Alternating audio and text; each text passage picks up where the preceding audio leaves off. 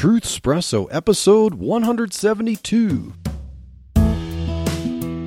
Face it, we all would rather sleep in this morning. That's why God gave us espresso to kickstart our zombified corpses into hyperdrive. And now, giving your mind and soul the morning shot of truth it craves. This is Truth Espresso with Daniel Minnick.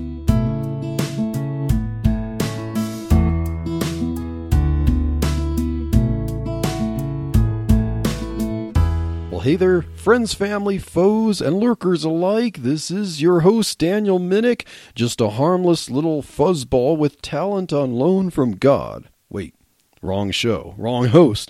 But but this is Truth Espresso, and this is Daniel Minnick, along with my co-host, my sweet and beautiful wife and co-host Chelsea. I'm going to talk about um, the Passion Week.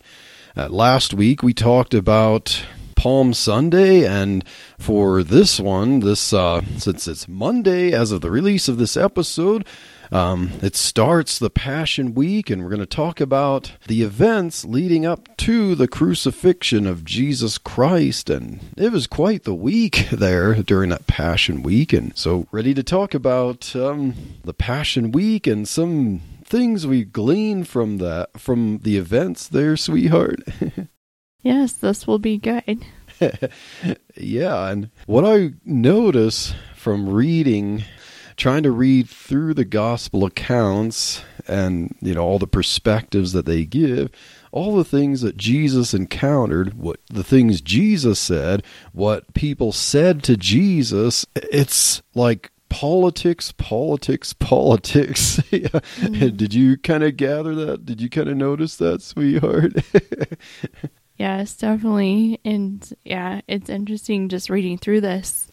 Different times, different things in the passages will stand out more. And I think that you and I both saw like recent events really stood out to us reading through this again.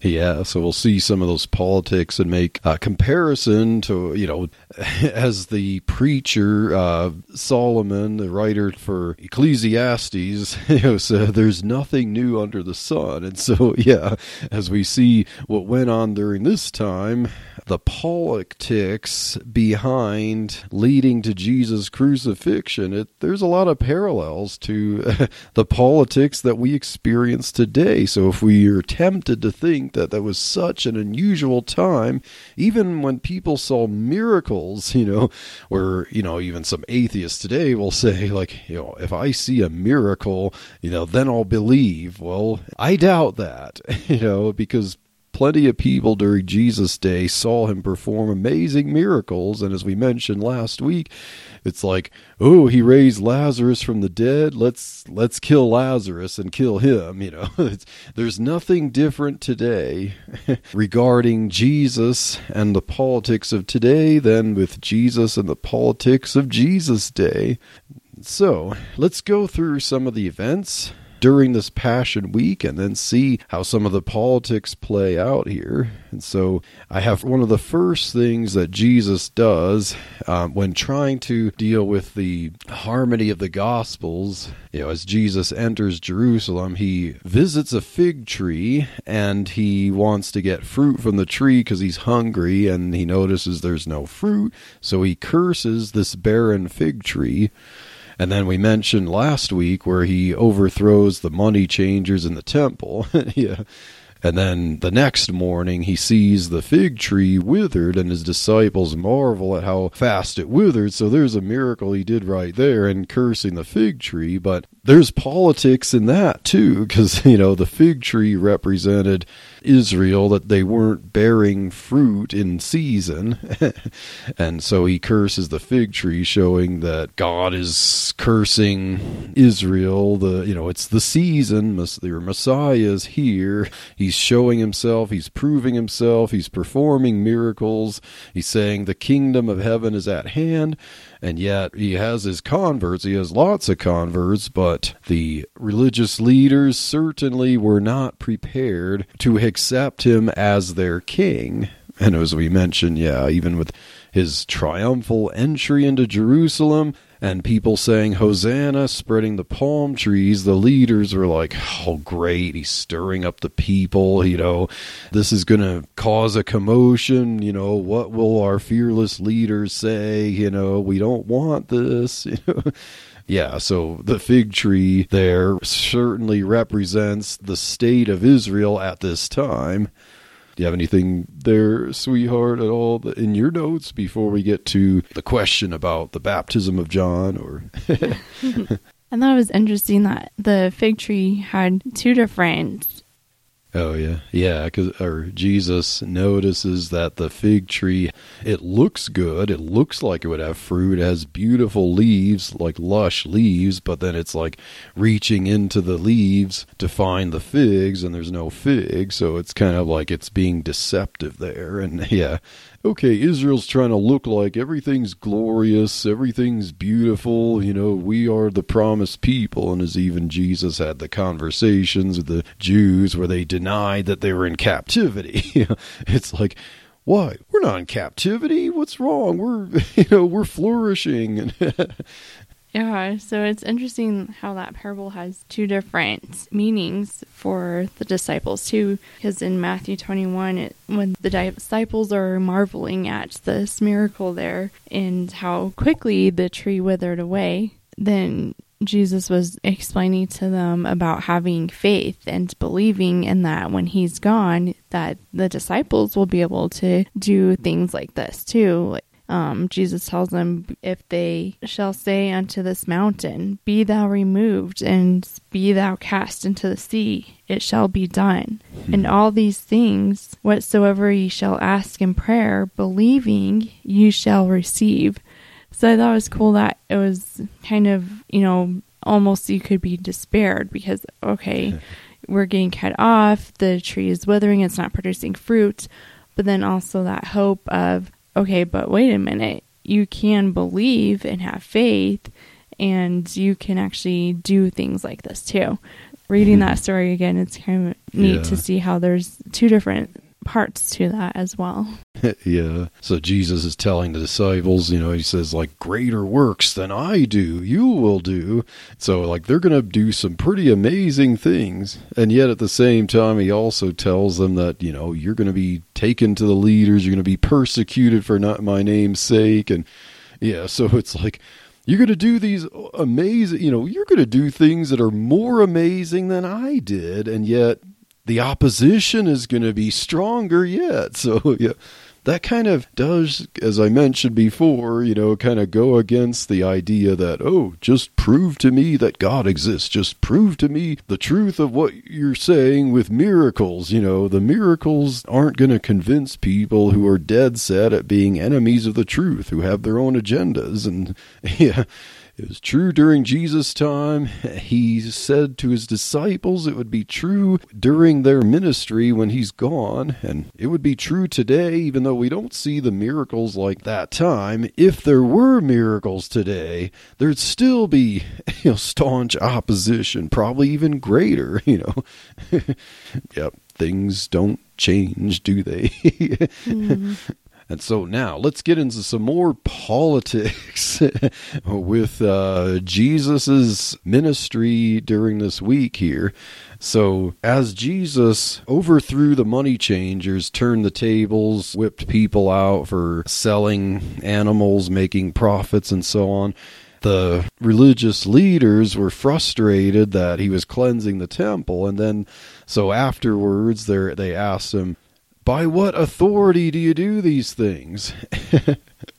and then Jesus asks them a question because, you know, obviously when they ask him the question, by what authority do you do these, they're thinking they're going to trap him because if he says, it's by God's authority, you know, then they can try to get him for blasphemy or such. But if it's on his own authority, you know, like no matter what he says, they're going to try to find fault with it. So he's going to play their game with them he asks them a question the baptism of John of is it of heaven or of men? And then so yeah the gospels tell us that they reason about how to answer and they say you know that like okay they didn't want to say it was from heaven because they didn't have good experiences with John the Baptist. You know how John the Baptist would tell them, "Bring forth fruits meet for repentance, and I, then I will baptize you." And yeah, they were not John's friend, but yet John prophesied. He said, "The Messiah, I'm the forerunner for the Messiah. He's going to come." He revealed Jesus with by baptizing Jesus. He says, "Behold, the Lamb of God who takes away the sin of the world." John made it clear who Jesus was. And so people who were disciples of John, they would transition to being disciples of Jesus. He must increase, I must decrease. So anyone who had affinity for John, if they saw John introduce them to Jesus, they would become Jesus disciples. So if you liked John, you should like Jesus. And so yeah, John gave that credibility, but John scolded the religious leaders and also Herod, the governor of Judea, sought to put John to death, and he did. He had John beheaded. And yeah, the Jewish religious leaders wanted to make sure that they were in good with whatever the political leaders were because they had kind of political religious positions and they did not want to be ousted there. They didn't want to put themselves at odds with the political leadership. But then at the same time, they didn't want to say that John's baptism was from men because the general populace had high regard for John. so in other words, they tried to avoid sticking their neck out and taking a definite side, you know. And so, yeah, so they say, we can't tell. And Jesus says, well, then I don't tell you by what authority I do these things. do you have any thoughts on the sweetheart?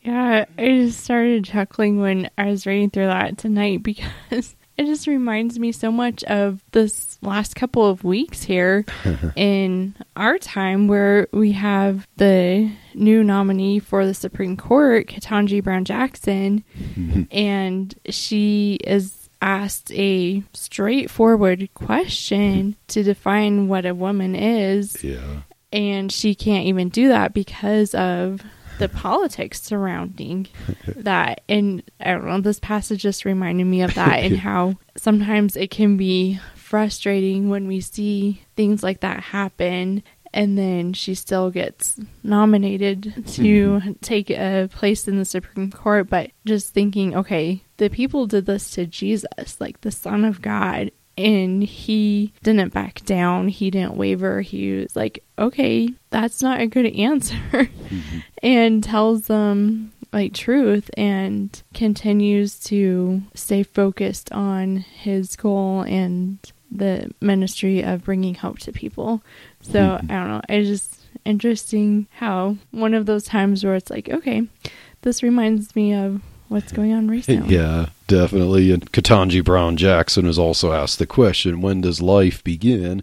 And then she gave the answer like, my religious beliefs, you know, say one thing. And of course, she wouldn't say what that was. But then she says, you know, but I'm willing to set that aside basically for performing the duties of the office. You know, of course, like, so she's not saying what that is either. And I understand the idea of an impartial judge, you know, but really, you know, if you're going to be a Supreme Court justice, the idea is that you've got to deliberate on cases based on the Constitution, which is objective. So that's the purpose of asking the questions for the confirmation is will you have fidelity to the Constitution that you're going to swear an oath upon? But it's clear what side she takes. She takes a definite side in things, but she didn't want to be clear about that because if she were explicit about it, she would jeopardize her position. And if she were explicit on the other side, you know, she'd be afraid of jeopardizing her position or her favor with her colleagues. And that reminds me so much of these Jews here. It's a simple question. There is this John the Baptist who, you know, made waves and, you know, everyone knew who he was. Everyone knew what he said. You know, everyone knew the message he brought. Everyone knew who he recognized was the Lamb of God. And yet, okay, he baptized thousands of people, you know, and yeah, Jesus just asked a simple question what about John's baptism? And, you know, they were ones who just refused to take any opinion, make it take any side on the issue when it's like, there's no neutrality here, you know. And the same with Ketanji Brown Jackson, you know, where's the neutrality here? Jesus was not in favor of neutrality at all. He said, He who is not with me is against me. You know, Jesus didn't, you know, he told those who wanted to be his disciples, you know, like let the dead bury their dead and come follow me or you know who he who looks back you know is not fit for the kingdom. He was not someone who says well just come and we'll try to figure out a place for you. You know it's like you must make the decision you must pick the side and stick with it. And if you don't pick his side you've picked the other side And there's even passages later on talking about not being lukewarm. And oh, the- lukewarm yeah. is yeah revelation there oh Revelation. Yeah, okay. one of the yeah to the churches there, Revelation. Well, it was the church that had the spring of water there that would you know flow from a distance, and so when it got there, the water was lukewarm, and you know, and Jesus says, you know, because you were neither hot nor cold, but lukewarm, I'll spew thee out of my mouth. okay. So is the Church of the Laodiceans? oh, La- Laodiceans. Oh, okay. So the fir- the final church there, yeah. Yeah. So then, because thou art lukewarm and neither cold nor hot, I will spew thee out of my mouth. And that just kind of remind me of that whole neutrality part Yeah. too. That being neutral, you think you're trying to, like you said, be objective, but it's actually one of the worst places to Mm. Oh, yeah. Be. Because truth, judging righteously, Mm. is based on what is right and wrong. There can't be this gray, neutral, lukewarm place. Yeah, lukewarm water has no use. Yeah, because it's like, okay, hot water has a use. It could purify things. You know, you could take a shower with it. You know, cold water quen- can quench thirst and stuff like that. But lukewarm water has no use. You know, yeah. So then another thing I observed, you know, was the parables that Jesus taught during uh, this day and I think the next day. He taught some to his disciples, but he taught some to the people. You know, he told some to the hostile religious leaders who were going to try to entrap him. So he taught parables during his ministry, but then at this time, his parables seemed to be more laser focused about what's coming up. And so they focused on Jesus' fate at his enemies' hands and also of people being prepared for his return. so you have, he talks about the vineyard owner's two sons, you know, and asks them, okay, the one says he will help, but then doesn't. The one who says he won't help, but then he changes his mind and does, and he asks which one is the one who would get the reward. Well, obviously the one who does. So it's kind of like a call to repentance there, like you've been resisting me. If you ch- if you repent and actually do the actions of following me, you'll get the reward. But then, just as Jesus says, people honor me with their lips, but their heart is far from me. You know, if you actually follow His commands and take His side, you know, you'll get the reward, regardless of what you say you will do. And there's also the parable of the vineyard owner that he says after that, right after that, he sends servants out, the husbandmen who are taking care of the vineyard there, kill one servant. He sends another servant, they kill that servant, picturing the prophets who are, are killed, you know, in the Old Testament. And then last of all, he sends his son, and then the husbandmen of the vineyard kill the son, you know, because it's like perhaps they'll honor my son, but they kill the son. So then the owner of the vineyard gets angry, you know. And then Jesus also quotes the verse about the stone which the builders rejected has become the head of the corner. Like Jesus is laying it on them solid. Like they can clearly see here their role in his parable, like because that's they're plotting to try to trap him and kill him, and yet he's telling them point blank what they're planning to do in parables, and then he also quotes basically prophecy saying, you know, the builders reject the stone, but the stones become the head of the corner. Like, yeah, guys, you're in a place you don't want to be. and they knew, they knew he spoke of him. he also told the parable, the wedding feast, and Uh, those who came without garments, and the, the king is like gets angry and he burns up their city, you know, kind of 80, 70 there, and then compels people out in the highways and byways, the Gentiles there, to compel them to come in the wise and foolish virgins later on, the ten virgins, you know, ones who had their lamps lit and the others who trimmed their lamps, and then the the parable of the talents, so investing, you know, those who had the talents and those who you know hid the talents, and you know, all of these seem to picture the Jews who were assigned, you know, basically to be the ones to usher in the kingdom, and yet they abuse and misuse their position there, and yeah. I think those parables are so cool to look back and just look at kind of the progression of them mm.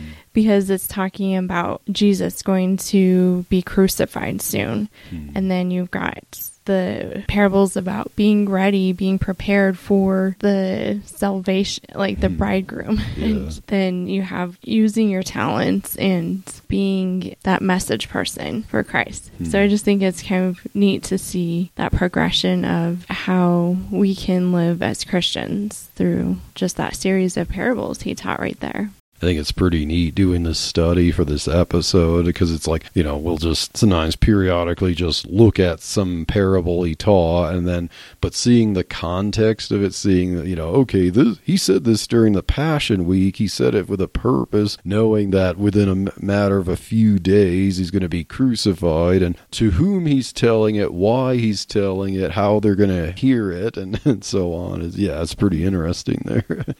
So what's next, sweetheart? so in Matthew 22, it talks about how the Pharisees are now seeking to try and entangle mm-hmm. Jesus and they want to trap him. And so they present the question Is it lawful to give tribute unto Caesar or not? Hmm, yeah. and what is this? Politics. You know, what is the whole idea that you can trap him, entangle him? Politics, because you have these different competing factions that you know that can kind of control the law or the approval of people and stuff, and so it's kind of like let's ask a question where just like by what authority do do these things and jesus did his own entrapping question they refused to answer but they expect him to answer with some more of these questions. So, is it lawful to pay taxes to Caesar? Like, no, obviously there would be repercussions if you didn't, but they think, okay, maybe he's this righteous revolutionary, you know, so he could possibly give an answer to say to win the favor of the zealots, you know, like there was a Simon the zealot, you know, and so on there's a faction of Jews called the Zealots who, uh, you know, recognize, you know, we support freedom for Judea, freedom for Israel from Rome, and it's not lawful. Caesar has no authority to collect taxes from us. And even if that happen to be the correct answer, then they go, ah, all right, Caesar, here's a, a, rebel. It's time to kill him. You know, we're Caesar's friend, you know. But then if Jesus says, yeah, it is lawful to pay taxes to Caesar, like, oh, who, what kind of a Jew are you? You know, like that's the whole idea. okay, you're no better than the tax collectors that we loathe, you know, away with you. um, yeah. So, since the Pharisees weren't successful in trapping mm-hmm. him, then you have another group that comes to him to try and trick him and make him condemn himself. And notice that the groups that asked him questions weren't necessarily either friends of each yeah. other either. you had the Pharisees and the Sadducees who argued with each other, disagreed vehemently. The Pharisees held to the whole Old Testament, as we call it, the Tanakh, you know, the Torah, Navi, and Ketuvim, but the Sadducees only held to the Torah. and didn't believe in a resurrection or life after death and so on. But when it comes to Jesus, they're the, you know the enemy of my enemy is my friend, and so yeah, I just politics. Oh, wrote that down. Pol- oh, you wrote that down. Yeah. well, I just thought of it, but oh. Yeah. Well, I'm not good about saying the right quote, so I'm like, I better write it down. But that this is what politics does. Yeah. But it's interesting to see how first the Pharisees come in and try and trick him. Hmm. Then the Sadducees come in and try and trick him. And the Pharisees are like, hmm, the Sadducees didn't have luck tricking him either. Hmm. Let's team up and see if we hmm. can Yeah. do something about this. Then they both go in, and who do they send in to try and trap him this time? A lawyer. Oh yeah. Nothing against lawyers necessarily, but it's just interesting that they're trying to send someone that they think will be persuasive and be able to smooth talk and trap Jesus into being uh, able to be accused at this point. And Jesus' answers to their questions are good answers, and yet he doesn't entrap himself. You know, the render to Caesar the things that are Caesar's, and unto God the things that are God's. So, you know, whose inscription is on the coin, you know? So, oh, like, he didn't get entrapped. He, it was a legitimate answer to the question. It didn't force him to pick a side, so we can't accuse him. With the Sadducees, and they're asking about the woman who was married. And why did they ask that question? Well, because they didn't believe in the resurrection. Yeah, exactly. so they're trying to okay, now let's try to trap him, and maybe you know his answer to the question will get him in disfavor with certain sects of the Jews who don't believe in a resurrection and so on. But yeah. So the Sadducees asked Jesus the question: a, a woman ends up having seven husbands. You know, they keep dying. She's a widow, and she gets remarried. Obviously, it's a hypothetical situation because how can this really happen in real life unless she's a black widow? You know, and they're not telling. but you know, somehow it's just to set up a hypothetical situation to force Jesus to say, okay, well, given that they're joined in marriage according to the Torah, but you believe in this resurrection, so which husband will she have in the resurrection? Which one is lawfully her husband if you believe in this silly resurrection thing? You know, Moses never talks about it. But yeah, and notice Jesus' answer that actually is tailored toward the beliefs of the Sadducees. Yeah. So yeah, I thought his answer was kind of funny Yeah. because he's very blunt in it, and where he says, You err not knowing the scriptures nor Oh, the power of God. So it's kind of like mocking the resurrection. You know, you don't know the power of God to raise the dead, you know, but also you err not knowing the scriptures. So Mm. he uses scriptures that they accept as scriptures to answer the question. yeah, so that part was kind of funny. How yeah, just how they're trying to use scripture or use what they know against him, and then Jesus is like, "Um, have you even read the scripture?" I don't know, it's just kind of interesting Yeah. how he is able to just turn that on them and uh, show truth. Isn't this where Jesus says, Have you not read that which was spoken to you, saying, you know? so it's interesting, like, wait, you read what was spoken to you? I know I've heard James White talk about that, like the statement there, have you not read that which is spoken to you? So Jesus takes scriptures that were written over a thousand years ago, and he doesn't say, have you not read that which was written? Or have you not heard that which was spoken? He says, Have you not read that which was spoken, the word of God, inspiration, the breath of God, spoken to you? so he's like taking that which was written over a thousand years ago to say this was spoken by God to you, saying, and then he quotes God to Moses in the burning bush, I am the God of Abraham, Isaac, and Jacob. And so Jesus takes the tenses of the verbs there to make a point about the resurrection to say, like, wait, God says he is now the God of Abraham, Isaac, and Jacob. And at this time of Moses, they were dead, but God is not the God of the dead, but the living. So if they're consciously alive now, and he he's always the God of Abraham, Isaac, and Jacob, and so there is a resurrection. You know, they will be in the kingdom, and he will be their God. You know, they're not just dead and gone, and that's it. Mm-hmm. And he answers the question about the resurrection, like, okay, you're not married in the resurrection, so that answers that challenge. That it's not a challenge.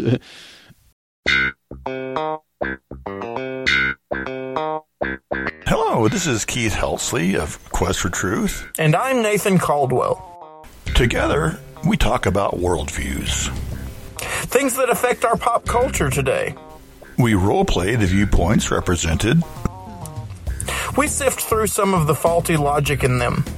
and compare them to what Scripture says, Once a month, we dig into the Bible. going through one book at a time, One verse or phrase at a time. exposing the truth in Scripture. Truth exposed. Hey, that sounds like a good name for a podcast. I like it. How about explicit truth? No. How about naked truth? No, no, no. Check out Truth Exposed on the first week every month. You missed something, Keith. Our audio drama As long as our Protectorate players have all their parts in. and our lazy script department has the scripts ready. Um, isn't that you? Make that our hard working script department. Watch for new audio dramas on the third week of the month. Quest for Truth. Because if it's true, It's true inside the Bible as well as outside the Bible. check out life-truth.com. Yeah, so next they're teamed up with the Pharisees Oh, yeah. and Sadducees. They send in the lawyer More politics. to question Jesus, and this is where we have the what is the greatest commandment Oh, yeah. question posed. And they're thinking, okay, we're going to for sure entrap Jesus with this question.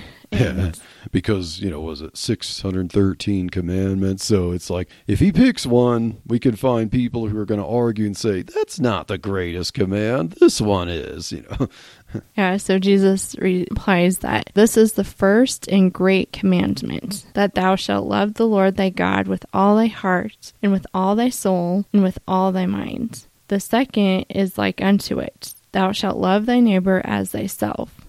On these two commandments hang all the law and the prophets. yeah So it's like, okay, all the law, everything that has been spoken by prophets comes back to those two mm, commandments. yeah so exactly those are the two greatest commandments.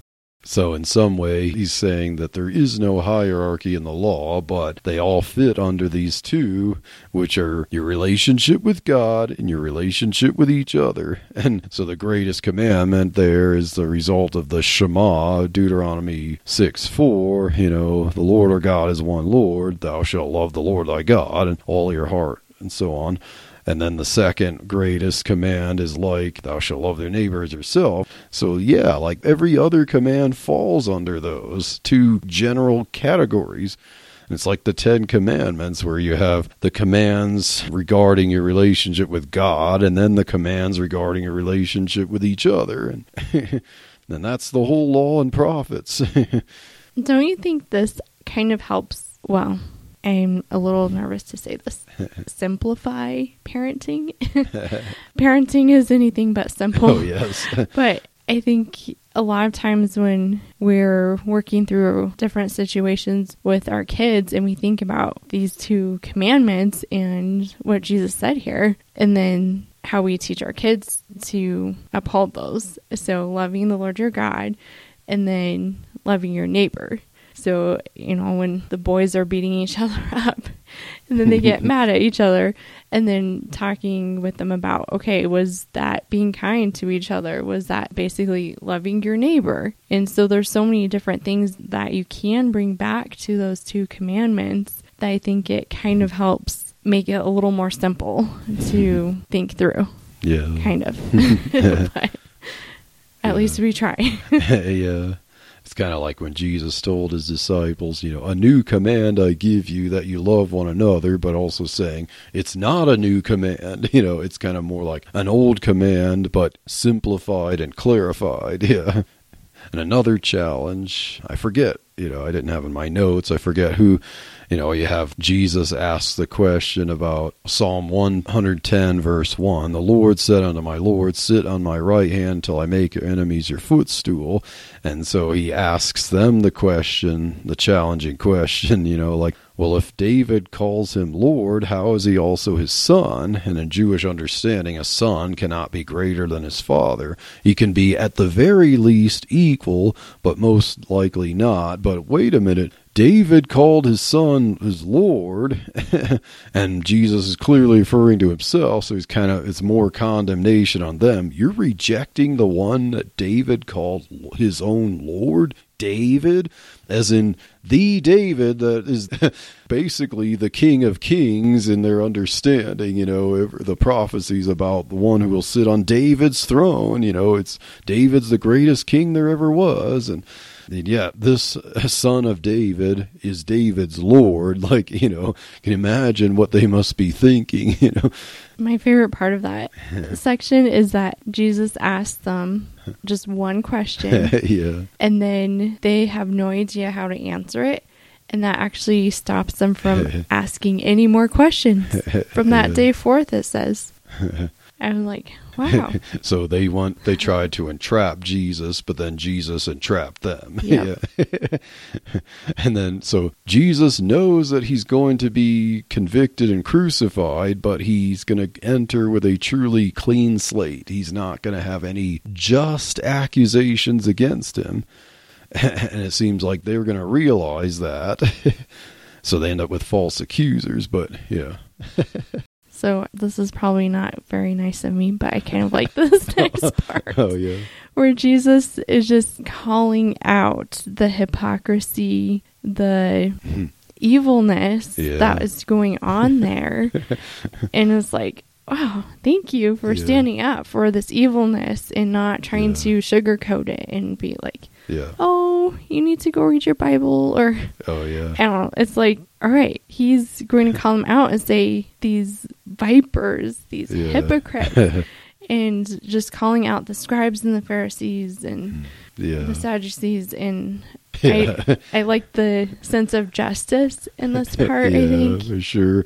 And he's clearly telling them things that they know about themselves. He's revealing their secrets. He's telling them, this is the way you present yourselves, yet this is what you're really like inside, you know, and they know it. and it's mm-hmm. going to make them angry, probably feel convicted about it. But even if Jesus had any intention of avoiding being put on trial, he was not, you know, he would not be saying these types of things, but he's not winning himself any favors with these people. But yeah, he's taking the opportunity to not only they tried to entrap him, he entrapped them. Now he's going to lambaste them and reveal all of their secrets, you know, talk about the elephant in the room. You know, some people probably even knew these things but were afraid to say it, but he's going to say it. And to bring it back to what we talked earlier about the confirmation of the new Supreme Court justice, and I think of like the three Republicans who are like, yeah, you know, this is right. I'm going to proudly vote to confirm her because, you know, this is what America needs, you know, regardless of what was heard, regardless of her record on things like light sentences for child molesters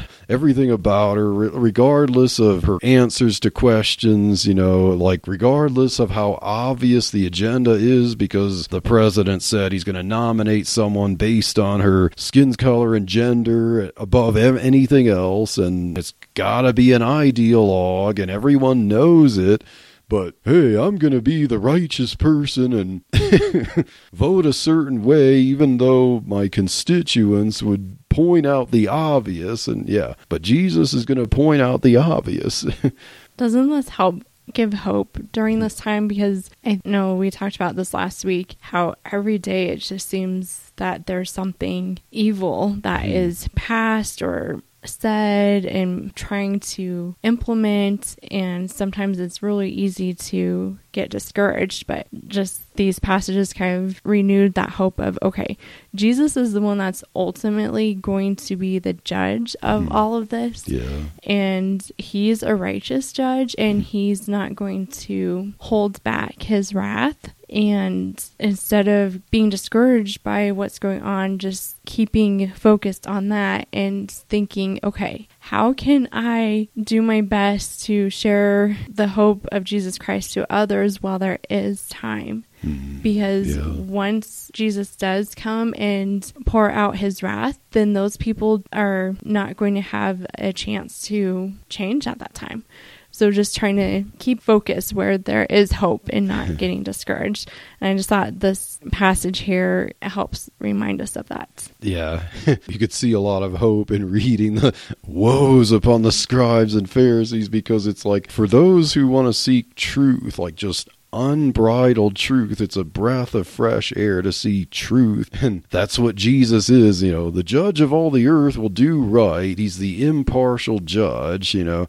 God is not a respecter of persons, you know, those who ju- do righteously are accepted of him. It's just, you know, forget the factions of humanity, forget the politics, the parties, the ideologies of man. It's just like the unbridled truth of Jesus Christ just pierces through everything. And and when you have unbridled truth being revealed, like the stuff about the the abortions in Washington D.C., it's like there's the truth. It is as clear as day. And then you have politics trying to stifle it. You have people trying to reveal it. It's like, look, you know, it's right there for you eyes to see. you know, you feel like you want to shake people and say, truth. Who cares about anything else other than pure, unbridled truth? Knock off your politics. Just accept the truth that you know is right. and that's what Jesus will do. When he returns, he will set things right. He will judge the living and the dead according to pure, unbridled truth that people know in their hearts, but they refuse to accept because my politics.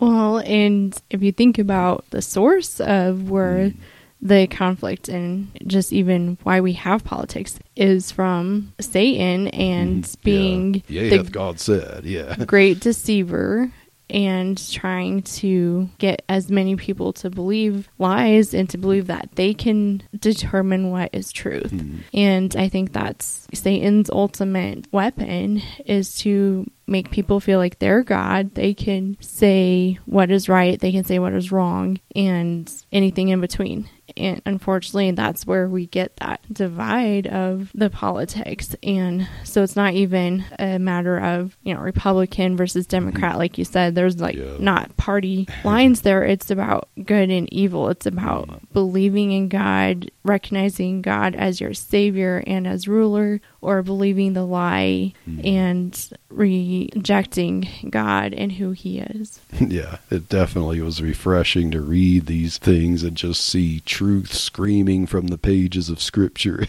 and the lies being shown for what they are. yeah, to see how much politics were involved in this Passion Week.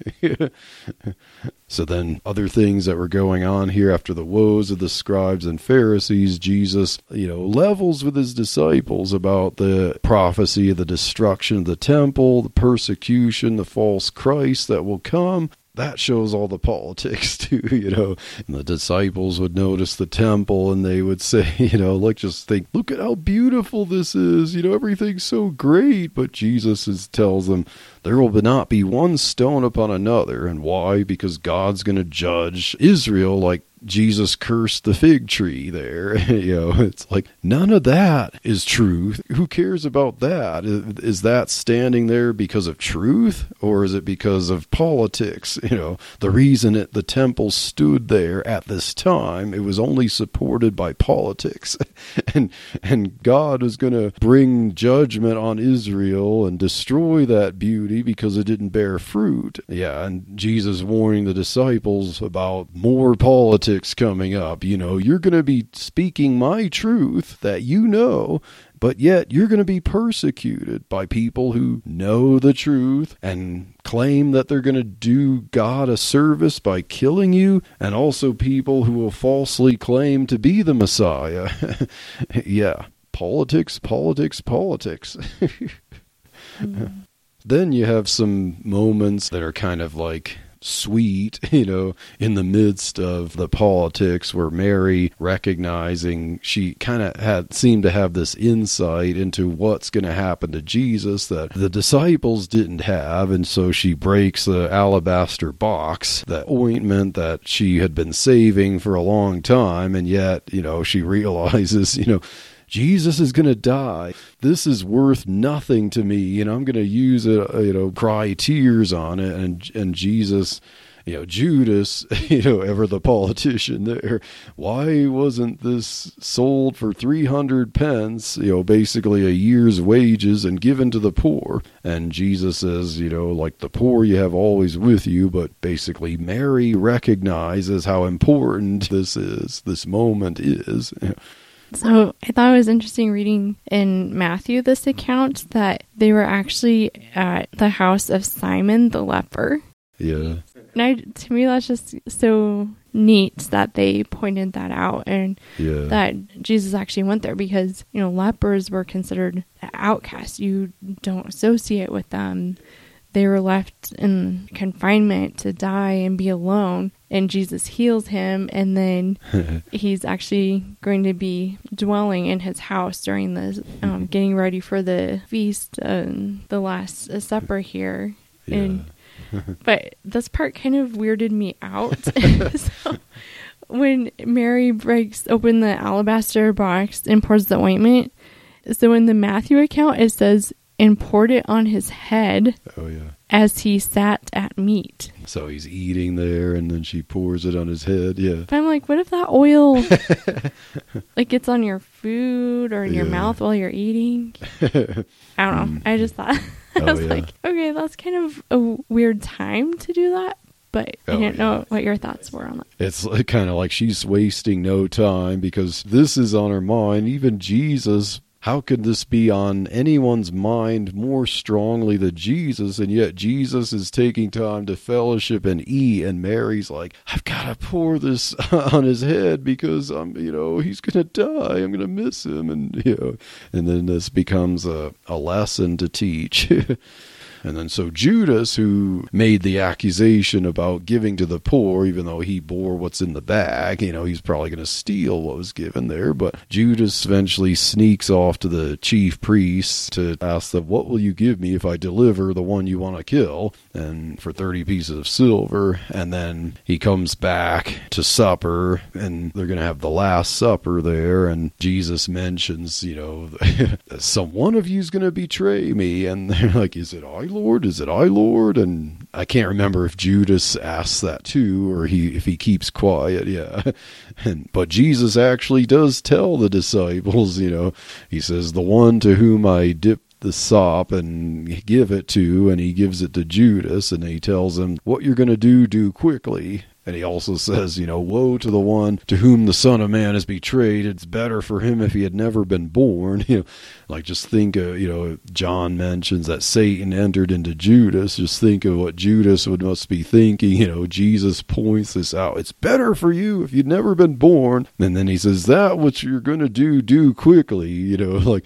and then he goes ahead and does it. You know, like all this condemnation and all this thought about perdition. You know, son of perdition and yet he goes ahead and does this. what would drive someone to do this? Politics.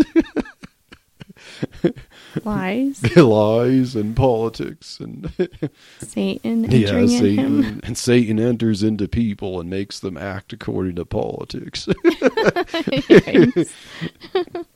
So in the Matthew account, it says that Judas does ask Jesus, "Is it I?" oh, okay. so and right. Jesus says unto him, "Thou hast said." Oh yeah, I know there's yeah different accounts Yeah. and stuff, but but yeah, it's so- like okay, there's plenty of accounts that demonstrate Jesus even confirmed Hmm, to yeah. Judas that yes, you are the one.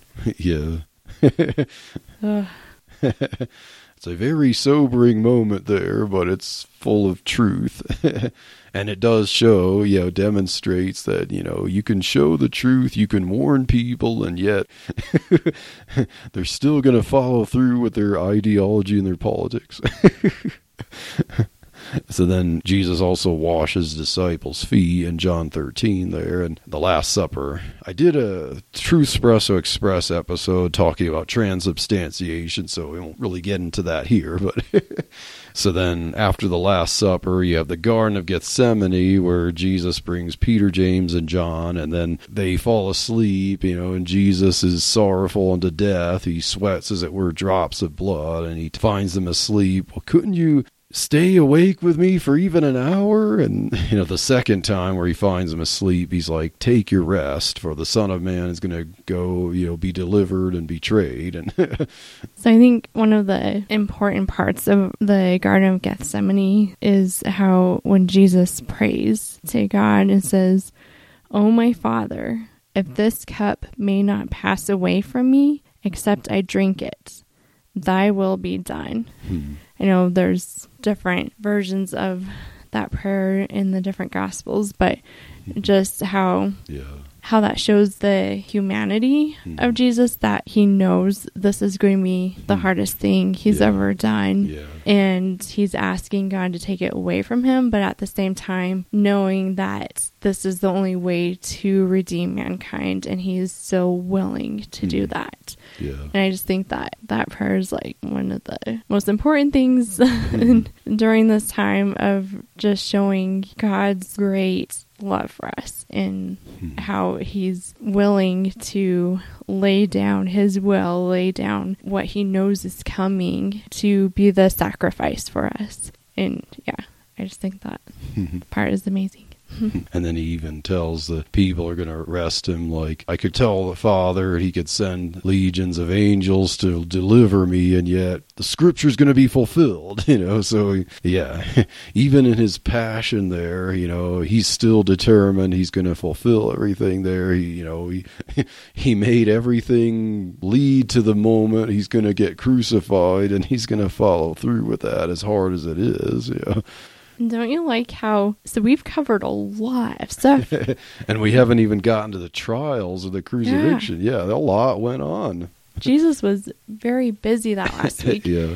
And I liked our conversation with our boys last night about the last week and kind of what stood out to them and kind of reflecting about how Jesus knew his time was coming and he didn't want to waste that time. And he was going to proclaim truth. He was going to heal. He was going to teach as much as he could in that last bit of time that he had and just how we can learn from that too, not knowing when the return of Christ is going to be, just being vigilant about, I know, like in Esther, redeeming the time mm-hmm. and making sure that we're not just sitting around loathing or playing video games all day or just being like, oh, let's grumble about this or that, but actually taking the time we have seriously because we don't know when Christ's return is. We do know that it is imminent, that he is coming back, and we need to do our best to proclaim his truth in the gospel mm-hmm. as much as we can during this time.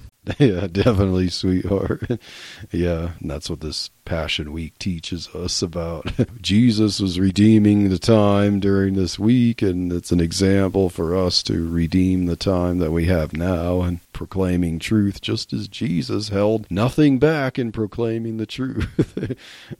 Yeah, so we've covered a lot with this Passion Week, and there's still actually some more to cover, but we'll cover that next time, next week.